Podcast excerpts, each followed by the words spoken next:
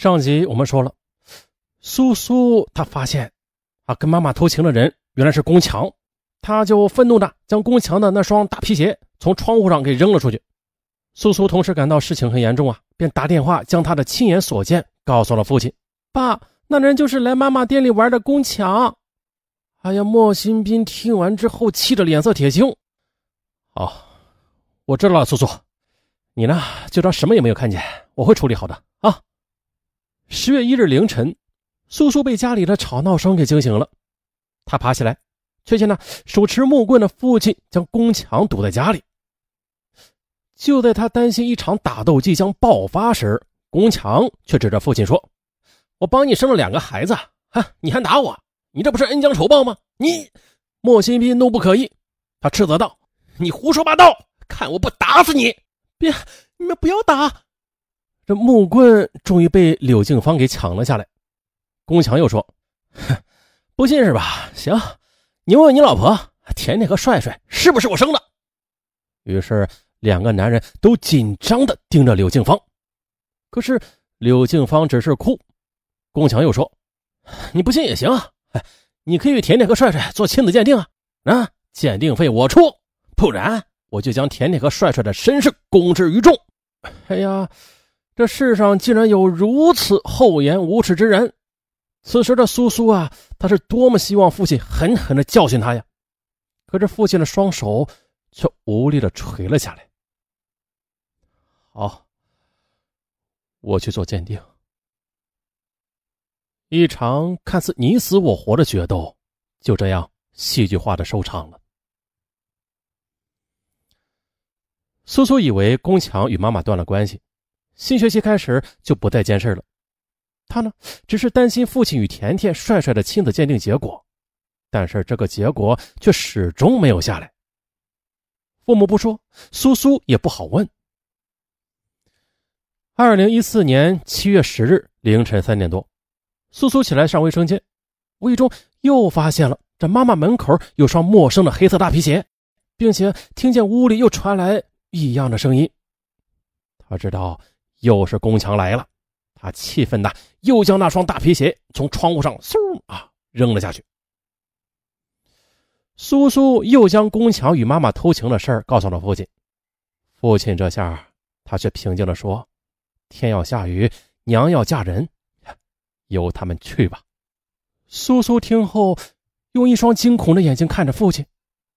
苏苏他不知道啊，由于婚后多年夫妻俩没有生育。莫新斌早就丧失自信了，他根本就没有勇气去做亲子鉴定。他怕呀，他怕万一鉴定出这甜甜和帅帅不是他亲生的，那他夫妻俩将名誉扫地了。那个时候，不但宫强要与他们争抢两个孩子的抚养权，柳静芳说不定也要与他离婚的。那这样的话，他们在这里也就待不下去了。为了完整的家庭。他决定了一辈子忍辱负重。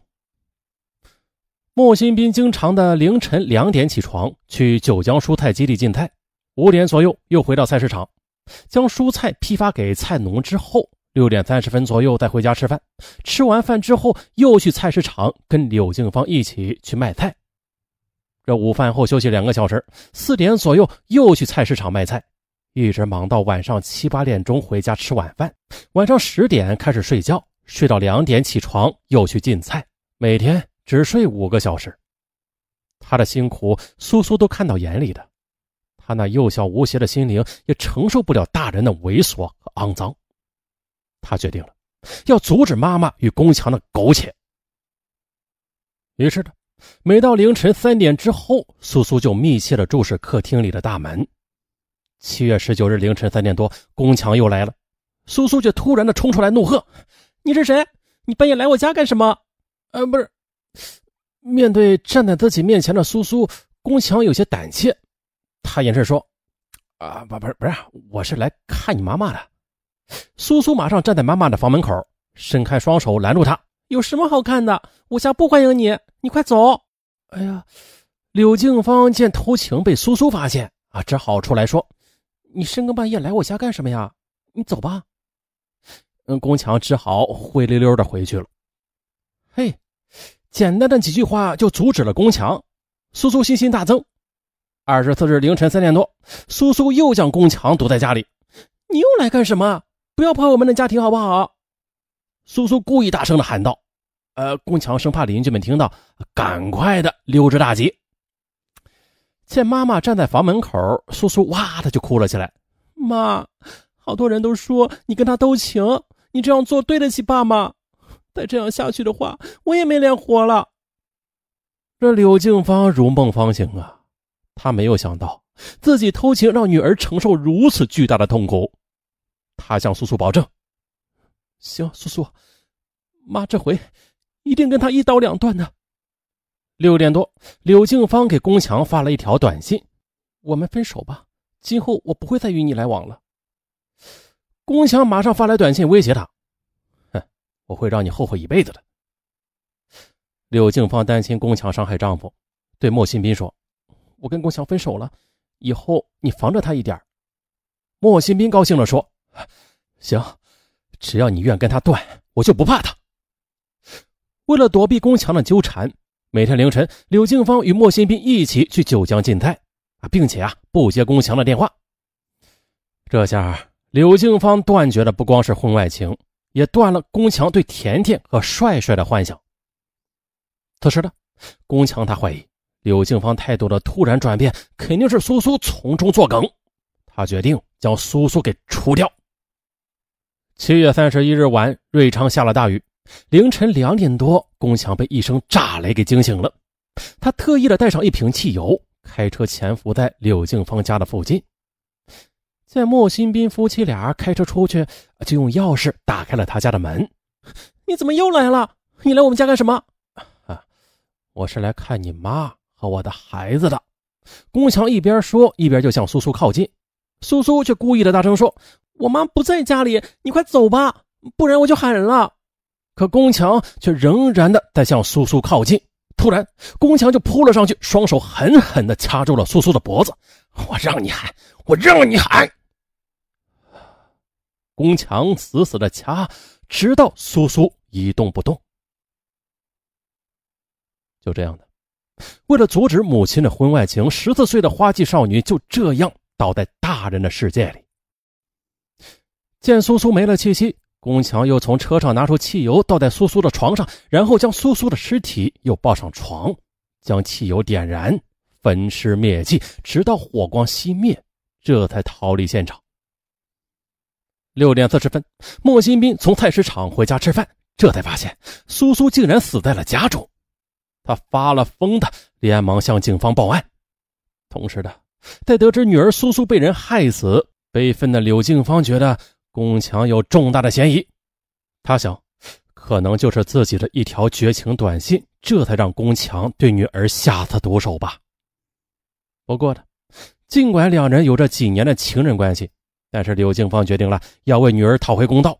她勇敢地向警方承认了与宫强的情人关系，同时又向警方提供了苏苏多次丢鞋等方式阻止宫强来他家里偷情的信息，以及他与宫强断绝关系之后。宫强的威胁短信，他怀疑苏苏就是宫强杀害的。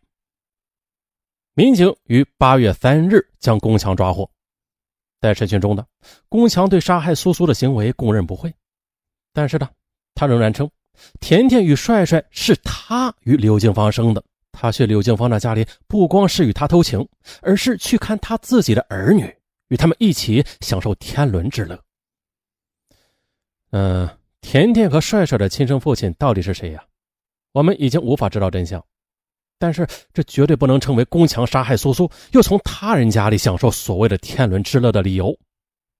对于苏苏的惨死，莫新斌、柳静芳、宫强都后悔莫及。但是呢，假如两个大人都听从苏苏的劝告啊，主动的中断或者阻止这种婚外情的话，那悲剧也许。也就不会发生了。这婚外情啊，真的是能杀人的，并且杀人率很高，很高。天下的夫妻们，男男女女们，大家小心。好，本期节目到此结束。嗯，结束之前呢，稍微要介绍一下下一期的精品答案的节目内容。因为精品大案它有三分钟的试听时间啊，很有限，嗯，所以说尚文啊不在下一期浪费时间了，那就在本期节目的最后，呃，简单的介绍一下下一期的精品大案，总时长为三十二分钟十六秒，嘿，比第一期大案要短很多啊，当然了，也便宜很多。嗯，下一期的精品答案它有什么亮点呀？啊，听尚文简单的介绍一下，一个曾经单纯的。不含一丝杂质的青年，为了孝心，通过地下的黑市渠道卖了自己的肝脏。他的目的只有一个，为了救自己的父亲。对，用卖肝脏的钱来救自己父亲的命。那如果这事儿就此打住，他的做法是让人可歌可泣的，有那么一种孝子的悲壮。可谁又曾想到啊？随着事态的发展，这个悲壮的孝子，就有一个天使变成了一个恶魔，而也正有此事从而揭开了中国人体器官买卖的第一案。啊，介绍完毕啊，咱们下期精品大案见。呃，对了，友情提示，跟精品大案一起发布的还有两期的免费答案。有听友留言给尚文说：“尚文啊，你很贴心呐，啊，你看。”你你还照顾到我们舍不得花钱听书的宝宝们，是啊，上文必须贴心呐。每一期的精品答案后面必跟免费答案，让任何一位听友都有的听。另外呢，上文还要祝愿大家啊，国庆节、中秋节快乐。呃可能有听友还不知道，今天呢同样是世界音乐日。啊，上文那就不开腔了啊，就就就这么样吧。啊，自己人都是是吧？好了，这国庆假期期间，嗯，尽量别出去人挤人了吧。还是老规矩，嗯，大家听上文说答案吧。好了，这样吧，拜拜。